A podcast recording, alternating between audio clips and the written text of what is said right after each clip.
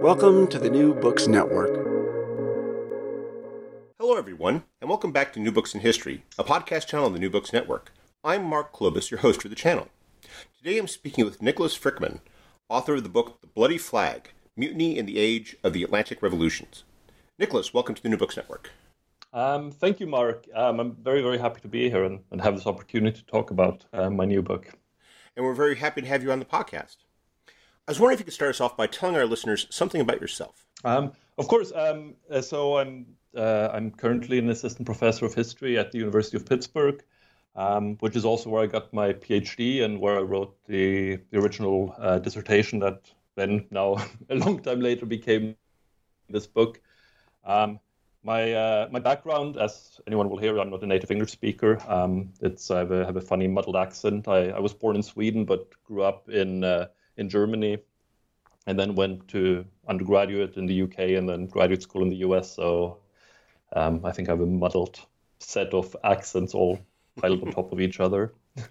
I think of it as more cosmopolitan, and it's a fascinating background because I can, hearing it makes me think about what your book embodies, which is this, it's not a history of any one nation or any one navy, but it's a very cosmopolitan history. What was it that led you to write a book about mutinies during the Revolutionary period, and why did you adopt the focus that you did? It's something I've obviously thought about a lot, that I think all of us do, when we choose and get fascinated by a particular topic. In my case, in some ways, it's especially weird because where I grew up in Germany is almost as landlocked as you can be anywhere in Western Europe. It was literally the last village before the Swiss border. And yet there was always something about the sea and ships, and especially the Age of Sail, that I just found basically just romantic and fascinating. But when I first went to graduate school, having grown up in Germany, I wanted to do something actually on the Nazi period, a kind of labor history of Nazi Germany, since that just seemed to me something that still just has to be understood. There are too many open questions still. But as I started reading around and tried to educate myself in labor history and the historiography, I happened to bump into my future advisor's first book, Marcus Rediker's Between the Devil and the Deep Blue Sea, and I was just blown away. I didn't realize you could be a historian of pirates and that whole world, and I was like, what? You can do that? So at that point, I just basically just threw out all the Nazi stuff, and I just decided I was going to study 18th century sailors, and then a few years, I did my MA in the UK, and I did it part-time, so a lot of times just read around and educate myself, and I stumbled into the British Marxist historical tradition, E.P. Thompson, of course, Christopher Hill. This whole world opened up to me, and then eventually applied for grad school in the US to study with Marcus Rediker in Pittsburgh. And as then came time to decide on a topic, it was clear to me that I wanted to do something on sailors in the late 18th century.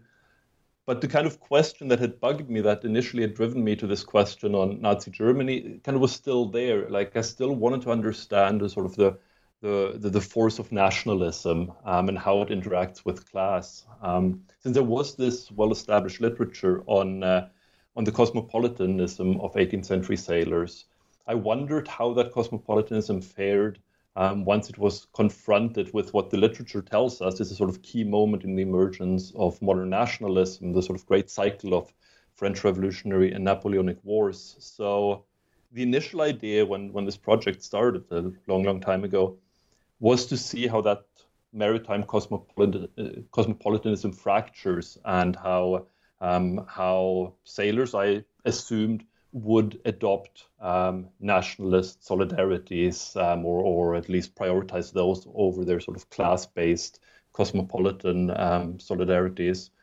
I thought from the beginning, if I want to try to understand how this cosmopolitan multinational world shatters into national units, I couldn't just study it from the perspective of one nation or imperial space, because that seemed to predetermine the outcome. I would start with the fractured, or the sort of the piece that had broken out of the whole.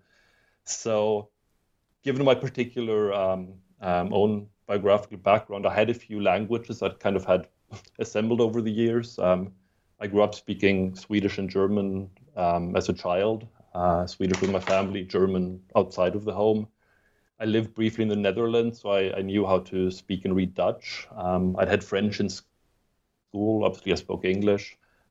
As a native Swedish speaker, I can read Danish and Norwegian fairly easily. So I tried to assemble as many of these languages possible to try and recreate this multinational space of the Atlantic. But of course, whenever you go beyond just one national unit, you get problems because you can't do everything and you somehow have to justify your selection. And I do feel that not having included, for instance, Spain and the Spanish Navy, the Russian Navy, the Ottoman Navy is a problem, but there's only so much you can do, obviously. So in the end, what I do in the book, I focus on the British Navy, the French Navy, and the Dutch Navy primarily, and also look a little bit at the United States and at Sweden during the 1790s. I sort of start with that as my kind of sample and see what happens in those navies. And why mutinies? That actually was sort of initially just a practical matter. I thought, as a sort of, there's a tradition of basically looking at court records to get the bottom-up perspective of ordinary people. So I figured that would be a place where I could find the voices of ordinary sailors who get in trouble and who have to explain themselves. Once I started looking at it, I just found so many mutinies that the product kind of shifted to studying mutinies themselves rather than this initial question. So that's kind of how I stumbled into this. It's that's one of the things that fascinated me as I was reading about was the sheer number of them, because so many of the histories, and I'm not a specialist, so I have not read too deeply into the area, but there are certain famous episodes such as the Spithead Mutiny in 1797, but the sheer number that you identify really illustrate how it's this perennial issue that's of great concern, that we're not talking about the Horatio Hornblower, happy and diligent crew here, that there are a lot of crews in this during this period of the 1790s where there's a lot of turmoil reflecting both the ship dynamics, the hierarchy, the tensions there, but also what's going on in the broader world with revolutionary ideals, the notion of the citizenship of man, and this idea that you describe of these sailors who have a very who had this very radical concept that maybe ships should be governed differently, that maybe we should have a different way of making decisions in how we operate, given that we're in this new world, this new era of the empowerment of man. Yeah, I mean, I was really blown away just by the sheer number of mutinies, and as you say, like I knew, of course, of a few. I'd heard of Spithead and the Nore. There's of course the Bounty, which is just preceding this period, but I had no idea it would be that many. And but of course, once you start thinking about it, and once you start looking at them, it kind of becomes obvious why there would be. Again, we have Before this book, I build on a lot of writing that shows that sailors were central political agents throughout Atlantic history, but especially during the Age of Revolution. So in that sense, it shouldn't be surprising. Then, of course, with these particular naval sailors, they are sent into this very, very long war in beginning of the 1790s. That comes at the tail end of about 40 years of an intense buildup and an intense naval arms race where empires are under intense pressure to cut costs and to increase efficiencies, which, of course, mean a change in working relations and put pressure on conditions on board ship. So on top of that, we have a reason for discontent aboard ship. And then comes this just extraordinary explosion of political radicalism in every country, literally every country around the Atlantic Rim. So it should not surprise us that sailors join wholeheartedly in this project. And of course, what to me became especially interesting as I started looking at it was also sort of to realize, and I'd never thought about this before, that sailors literally were the people, and particularly naval sailors, who held these seaborne empires together. The there's a lot of space between Britain and Jamaica, a lot of space between France and Saint-Domingue, and that space is bridged by sailors. It's especially sailors on board warships that hold these empires together. And that, of course, lent particular significance to these radical movements on board ship, because they literally threatened the networks that held together these imperial entities and the imperial economies that propped up those empires. On the one hand, I was completely surprised, but then also once I started to think about it, I was questioning why I was so surprised, really. What I found especially interesting was you're describing this common dynamic that's taking place in the 1790s, but it's not coming from a common context. One of the first things you do in your book is you describe how these navies are put together. And while there are certain broad similarities, such as there's a preference for having people in these navies who have a sailing background, the recruitment practices, the retention practices are often very different. I was wondering if you could perhaps give us a brief overview of the composition of these different navies, how they recruit their sailors, and how that helped to set the stage for some of the discontent that you describe in the book. Certainly. Yeah, I think there are very significant differences, which then do come out as the sort of tensions begin to rise.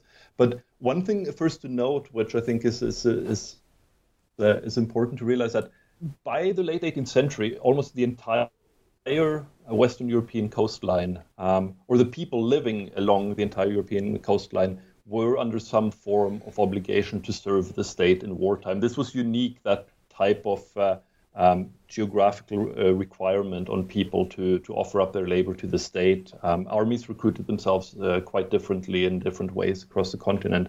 The one exception is the Dutch Republic, and I can talk about that in a second. So everywhere coming out of the Middle Ages into the modern period, forms of coercive recruitment developed all along the coastline. Now, the most famous one, of course, is the British, which is impressment, which in some way, even though there were institutional changes along the way that made the system more effective, but it essentially remained unchanged from the medieval period when it first developed. And this simply was a system of just literally grabbing people off ships or targeting places on shore where likely sailors would gather, and just grabbing them and forcing them on board ships. So it was a form of large-scale state-sanctioned kidnapping of maritime labor, essentially. France initially operated a form of impressment into the late 17th century, but then instituted a number of reforms and developed a highly sophisticated conscription system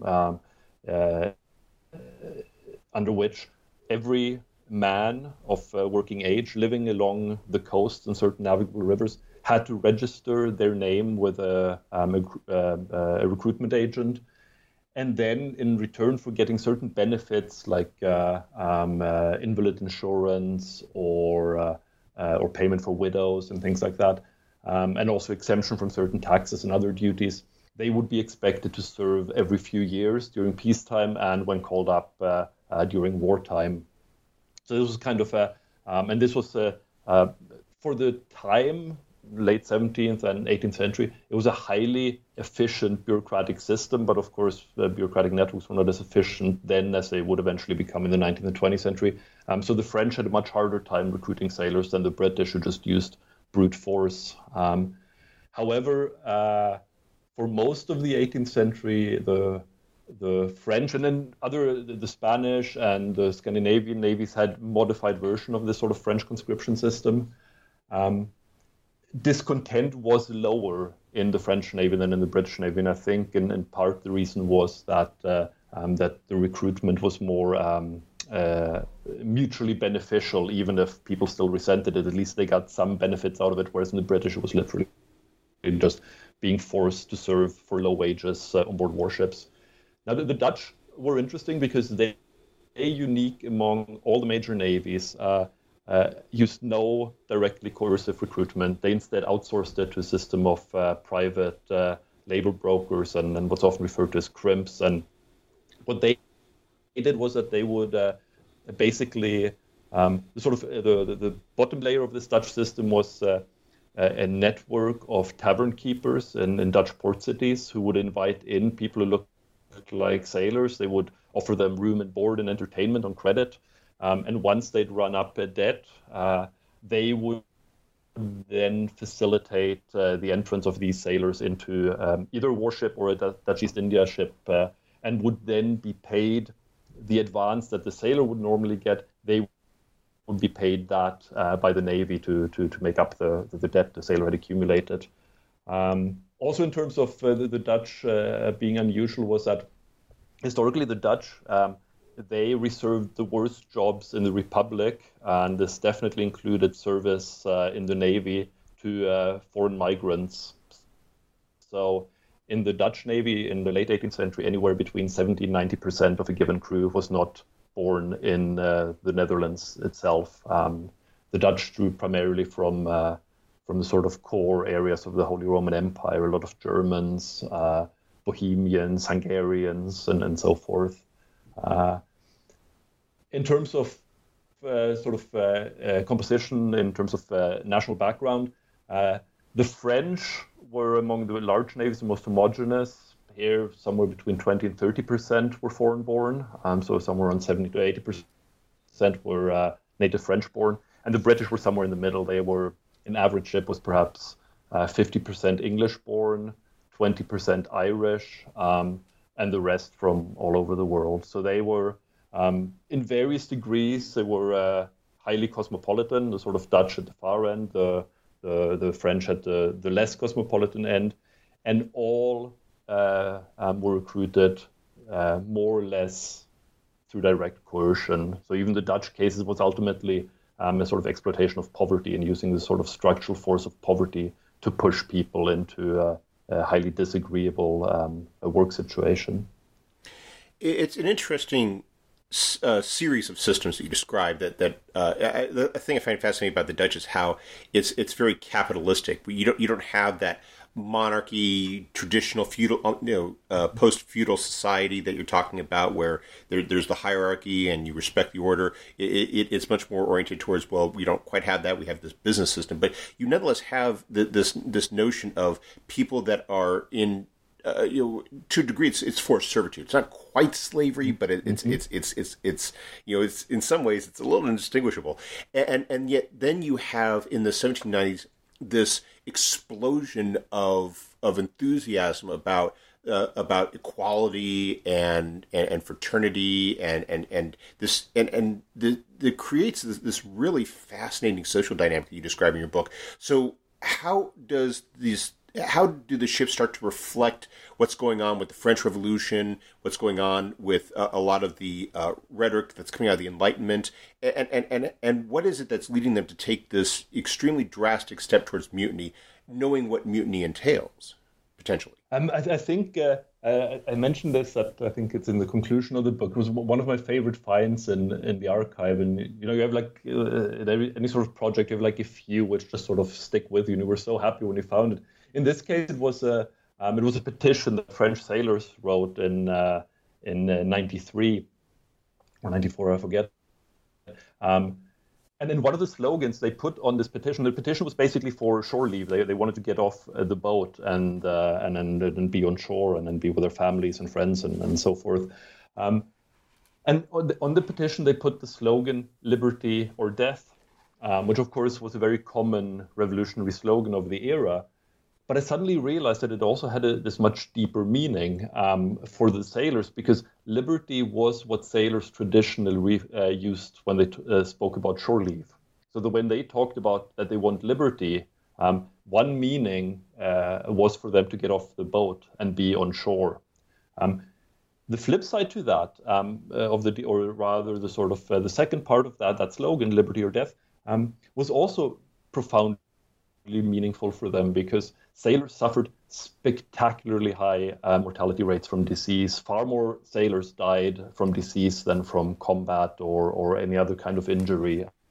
And the numbers are really staggering. So for many sailors who were sent to do duty in the West Indies, for instance, the chances were very, very high that they would not return, that they simply would be killed by yellow fever or malaria.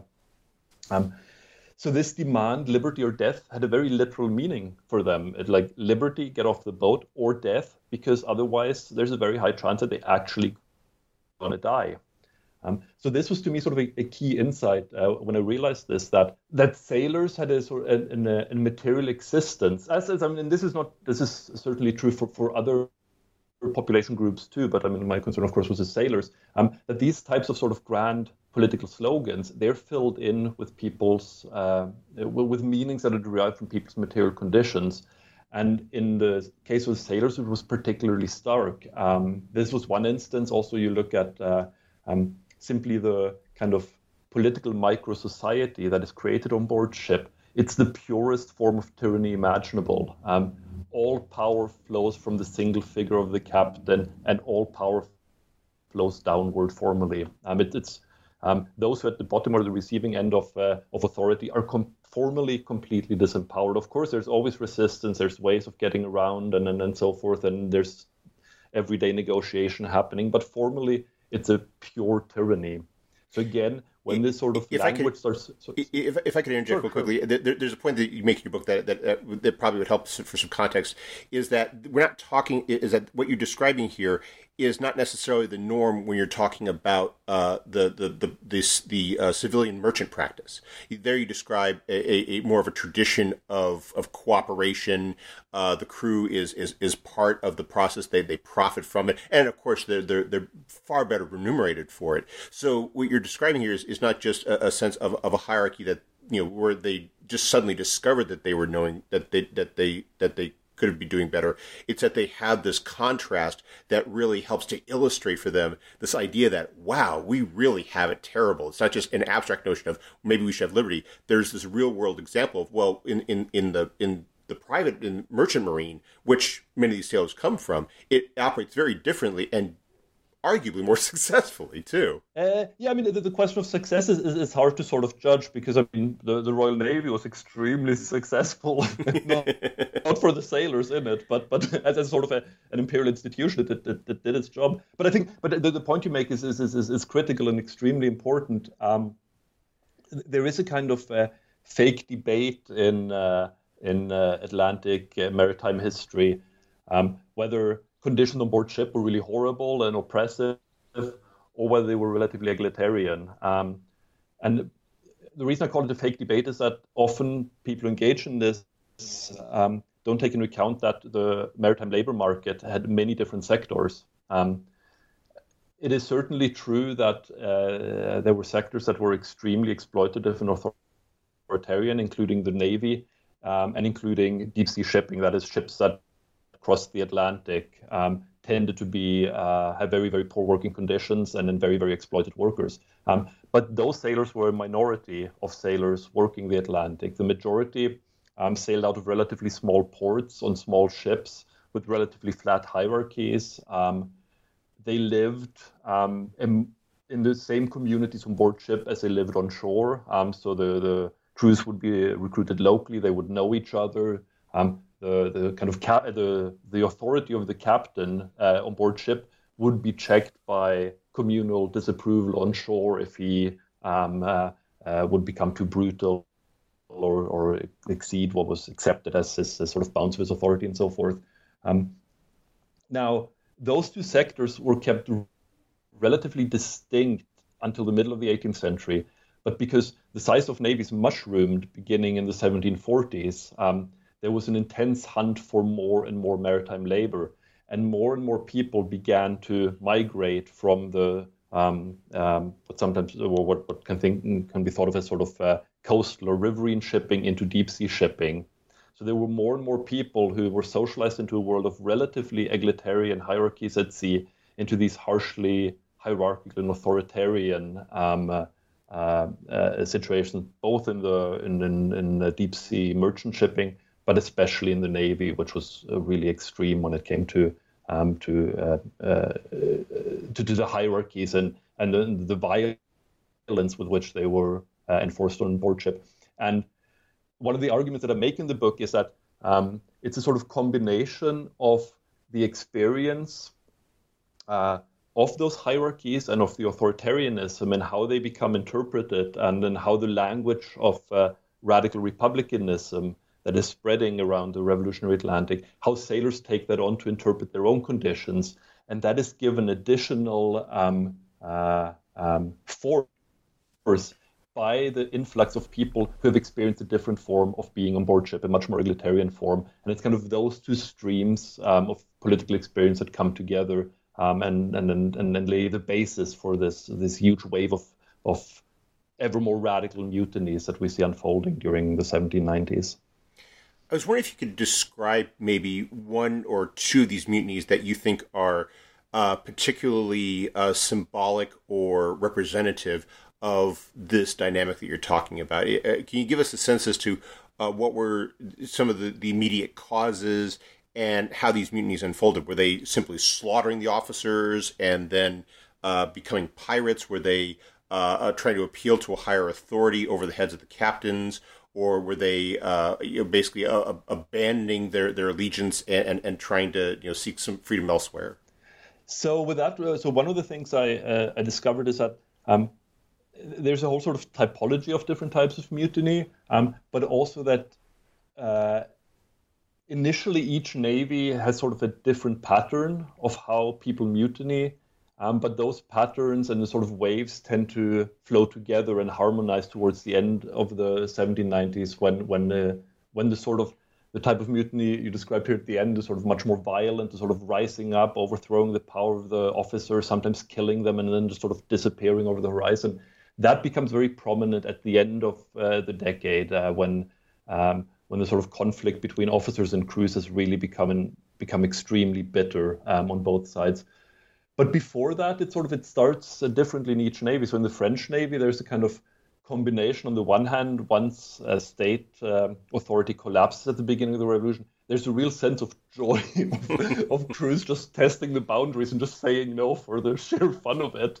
That they know, because that these officers who by and large were aristocratic, they had no authority anymore. So there's this kind of it's sometimes quite just funny to sort of see how sailors, just because they can, say no now. So it really becomes kind of anarchic. But what's fascinating in the French case is that those types of anarchic mutinies, they tend to only happen when crews are in home waters. So when they anchor off Brest or Toulon or Rochefort, they don't tend to happen in the colonies. And in the colonies, those same sort of chaotic, anarchic sailors, they display a sort of profound sense of political responsibility.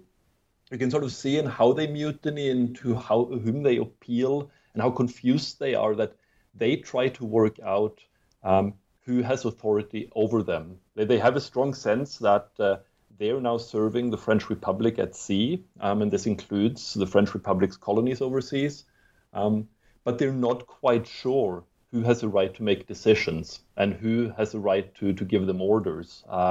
Pretty quickly it appears that it's no longer the established military hierarchy, because that was established under the old regime. So that becomes, they disregard that quite soon. Instinctively, the sailors tend to give priority to local authorities on shore, so the municipalities in the particular port city they find themselves in. And that works well when they're in France. But in the colonies, it becomes difficult because there are all the issues or local politics are intersected with the politics of slavery and the politics of race. And the sailors, by and large, instinctively side with people who are like themselves, that is, poor white people in the port towns. But they rub against the racism of those people in the colonies. So they're torn back and forth, and they don't know who's sort of lead to follow. And that, in the French Navy, has the effect that ultimately they fall back upon themselves, that they sort of resurrect the age-old traditions that when in crisis, ultimately those who decide over ship are the ship's crew. So they begin over time to sort of articulate a political theory to justify that when there's a crisis situation, it's the crew that decides collectively. So that's kind of the French predominant form of mutiny. The Dutch, in part because they're so multinational, their mutinies tend to just be chaotic. They erupt and they want to run away. So there's relatively little sort of sophisticated political content among Dutch mutineers. The British case, here mutinies develop essentially as strikes, and then it's fascinating over the first few years of the war to sort of see how the form of mutiny develops among British sailors. That what they do from the beginning, or is that they go on strike, and what that means is that they barricade themselves below deck. They just say, we're not going to work, and we're not going to come up on deck until our demands are met. The officers, of course, strike back, ultimately with violence. And then very quickly, what one historian, Jonathan Neal, has described as an armed strike develops. So the typical mutiny then in the British Navy gets a sort of particular type of formula, which is that in the middle of the night, usually at the change of watch when people are moving around, but it's dark, a number of mutineers create complete chaos below deck. They scream, they make noise, they throw things, they push people around.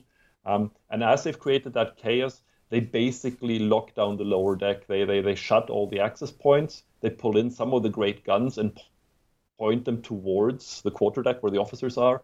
And then they barricade themselves below deck with control of all the ship's weaponry, and then they make their demands. So it's sort of at that point, it's simply that now it's simply a negotiation between who has more power. And so in that sense, the British, in the British Navy, mutinies are really an expression of class warfare in an extremely literal sense. So that's kind of the sort of the patterns that develop in the different navies. And then, as I said, as the sort of two sides clash, increasingly a new form emerges, which is this sort of violent takeover mutiny where sailors just, they don't even make demands anymore. They just rise up, kill their officers, and run away. And there's a part of that dynamic that I thought is especially interesting and is especially considering what happens by the end of the decade, which is how many of these crews, upon mutinying and killing their officers, then effectively defect to France. Maybe not to become part of the French Navy, but to, in effect, seek the protection of the French Republic, which they see as far more sympathetic to their vision, their ideals, and of course, you know, more capable of providing them protection than if they were to simply be on their own. Absolutely.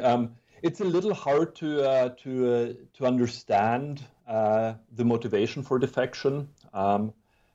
In some cases, there are indications that it is sort of politically motivated, and as you say, that they run to France because they see France as an alternative or as having an alternative form of government that is more closely aligned to what they want. The irony, of course, is that after the fall of the radical Jacobin Republic, French sailors themselves completely turn on the state and completely refuse to collaborate with it, even as mutineers from other navies come to France to ask to be allowed to fight for the French Republic. I think the majority probably... So in the British case, there is this huge eruption of mutinies at Spithead and the Nore, which is a kind of... a breaking point where British sailors go all out. They establish what then becomes known as the Floating Republic. It's a sort of 2-month-long, basically general strike in the home command of the British Navy, and they develop extremely sophisticated forms of political self-organization while they're at it. And this is crushed extremely violently.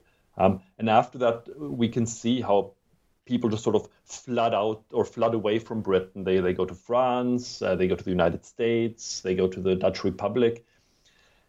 And it's a sort of mishmash. In some cases, it's clear people just want to get away. In other cases, they go to France because they think this at least is closer to the political project they have in mind.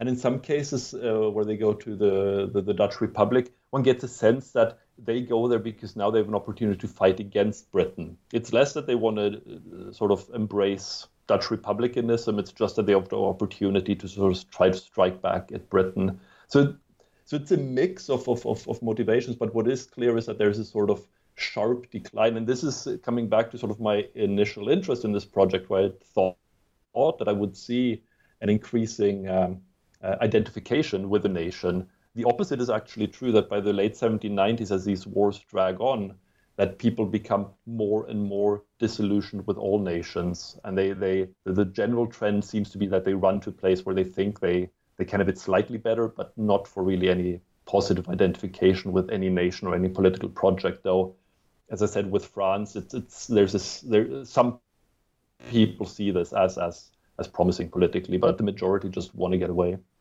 And that gets to the dynamic you describe in your penultimate chapter, which is how the French, after the mutinies at Spithead and the Nore, try to, in effect, weaponize mutinies as a way of immobilizing the British Navy when they're thinking of conducting an invasion of Ireland. This is, of course, the Lazare Hoche and this project that ultimately is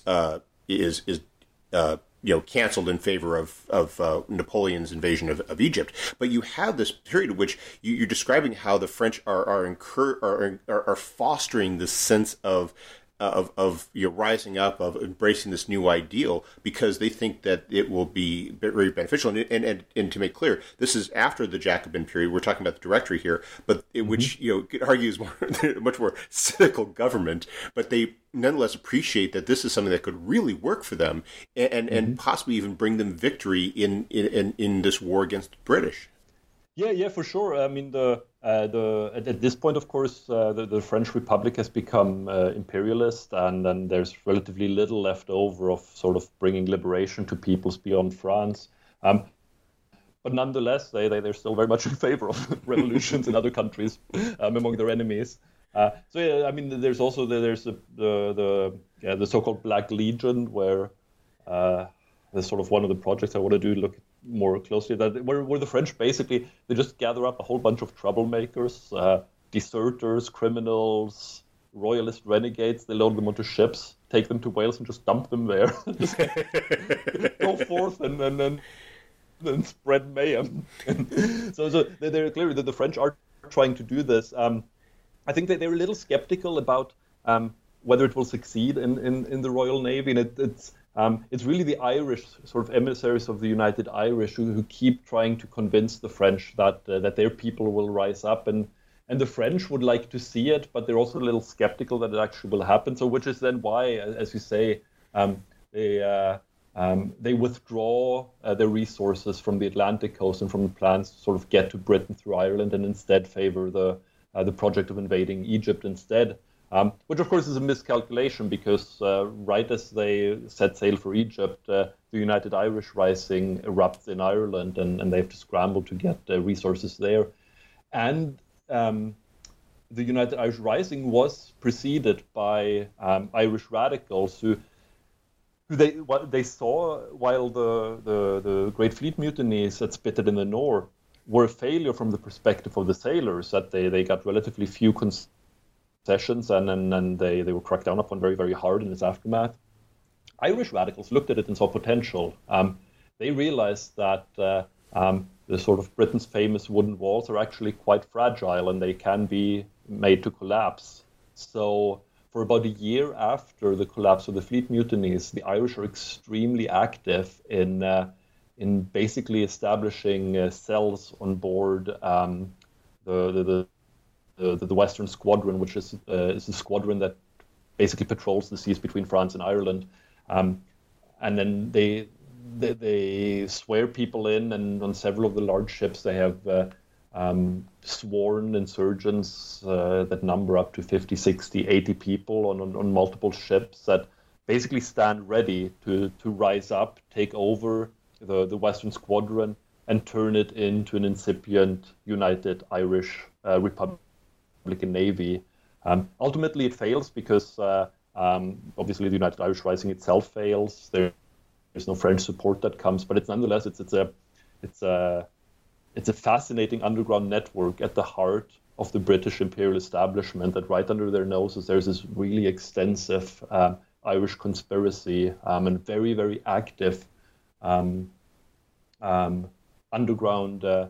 Radical underground activity on board the ships of the British Navy. And what to me was especially fascinating here was that these ships are extremely crowded. One of these large warships has 600-700 men all pushed together. So it's extremely hard to, over months and months and months, to have a conspiracy to rise in violent mutiny when the day comes without most people on board ship knowing.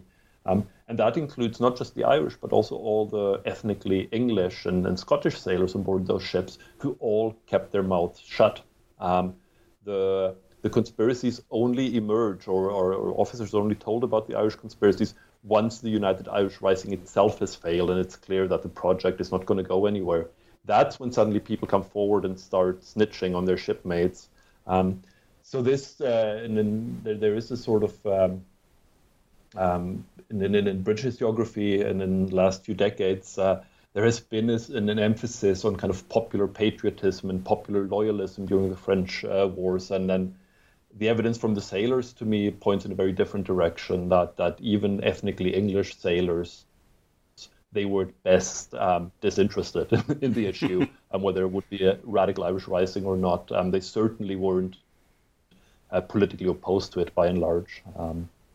That part is my favorite chapter, the Irish conspiracy is just so fascinating to me. It is, and you, because you see so much at play there that you're talking about, because you talk about the Maritime Republic, and it really is this interesting concept that points to how the sailors have that commonality across race, across ethnicity, and yet by the end of the decade, nationalism becomes an increasingly more potent force among these crew members. So how is this a natural occurrence, or do the navies realize that nationalism is a potent way of pushing back against a lot of this transnational dynamic, and sometimes people abandoning their allegiances in favor of this broader ideal? I mean, I think what you see is it's a sort of it's a combination of, after almost a decade of struggle, that has led to relatively little, except for dozens and dozens of mutineers hanging from yardarms, that there is a bitterness and disillusionment among sailors, that the sort of the insurrectionary wave has died. That combined with extremely violent repression, and I mean, I recount in the book some waves of punitive violence that are just staggering, like just horrifying. And that type of repression combined with a explicitly ethno-nationalist appeal. So we see this, for instance, very strongly when these Irish conspiracies are uncovered. The Navy establishment makes a kind of ethnically based appeal to the English sailors and basically says, you can throw in your lot with the Irish and suffer the consequences, and we're going to demonstrate the consequences now when we're flogging someone with 500-600 lashes in front of your eyes. Or you can remember your ethnic allegiance, and then you can sort of subordinate yourself to the proper hierarchies, and you will be spared as long as you prove your allegiance by continuously surveying the ethnic others that serve among you. So there is this sort of appeal and this invitation for ethno-nationalist bonding combined constantly with the demonstration of what will happen to you if you don't accept the invitation. And that, I think, in the context of a failed struggle, of an almost decade-long failed struggle for improvement, is a very, very potent appeal. But I think I would distinguish that quite strongly from a kind of positive identification with the nation and with the crown in this case. Well, we've taken up a lot of your time, but before we go, could you tell us what you're working on now? Yeah, for sure. Well, right now I'm working on childcare mostly, but in terms of sort of broader projects, so one reason why this book took really long to write was that after I'd found all of these mutinies, and then I'd found that they had something in common, that there was really some kind of maritime space that went beyond individual nations, and that this maritime space had a genuine revolution, a kind of genuine Atlantic revolution in the so-called Age of Atlantic Revolutions.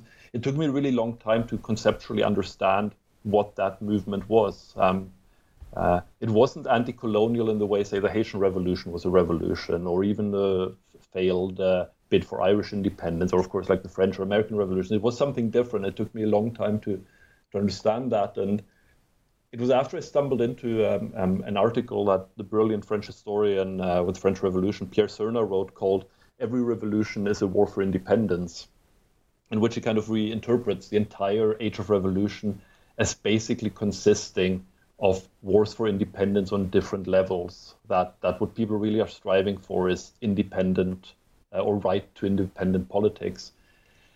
And once I read that, I suddenly realized that is actually what I'm seeing here. This is an attempt at a maritime war for independence. It's an attempt to undo the control of navies over maritime space, and then to reassert older traditions of how people can organize themselves on board ship and along the coasts. So this is kind of that was sort of an idea that kind of allowed me to bring this ship into harbor, but I never really articulated that or explored this fully in the book itself. So the next project I'm doing is kind of, now that I've studied the sort of attempted independence war against this form of maritime empire, so the next project is to go back and to look at how this seaborne empire was established and to sort of rethink the process of European overseas expansion as an act of colonizing maritime space. So the idea is that before overseas colonies could be established, first, the seas themselves had to be colonized, beginning on the coasts in Europe themselves, and maritime space, that is shipboard space that sort of crisscrossed the ocean. So I'm exploring this from primarily the British perspective, looking at things like the establishment of war ports like Portsmouth. I'm going to go further into the development of recruitment systems, how sort of the state lays claim to the labor of people living along the coasts. I'm going to look at things like suppression of piracy and smuggling as kind of independent forms of maritime trade and how they are sort of cracked down upon it. So that's the next project. It sounds like a fascinating project. I really hope that when you complete it and publish it, that we can have you back on the New Books Network to discuss it. I will do. Hopefully, podcasts still exist if the product takes as long as this one. But yeah, if the internet is still a thing, I'll happily come back. Well, hopefully, it won't take that long. Yeah. I agree. I hope not. Nicholas Frykman, thank you very much for taking some time out of your schedule to speak with us. I hope you have a wonderful day. Thank you very much for this opportunity. Take care.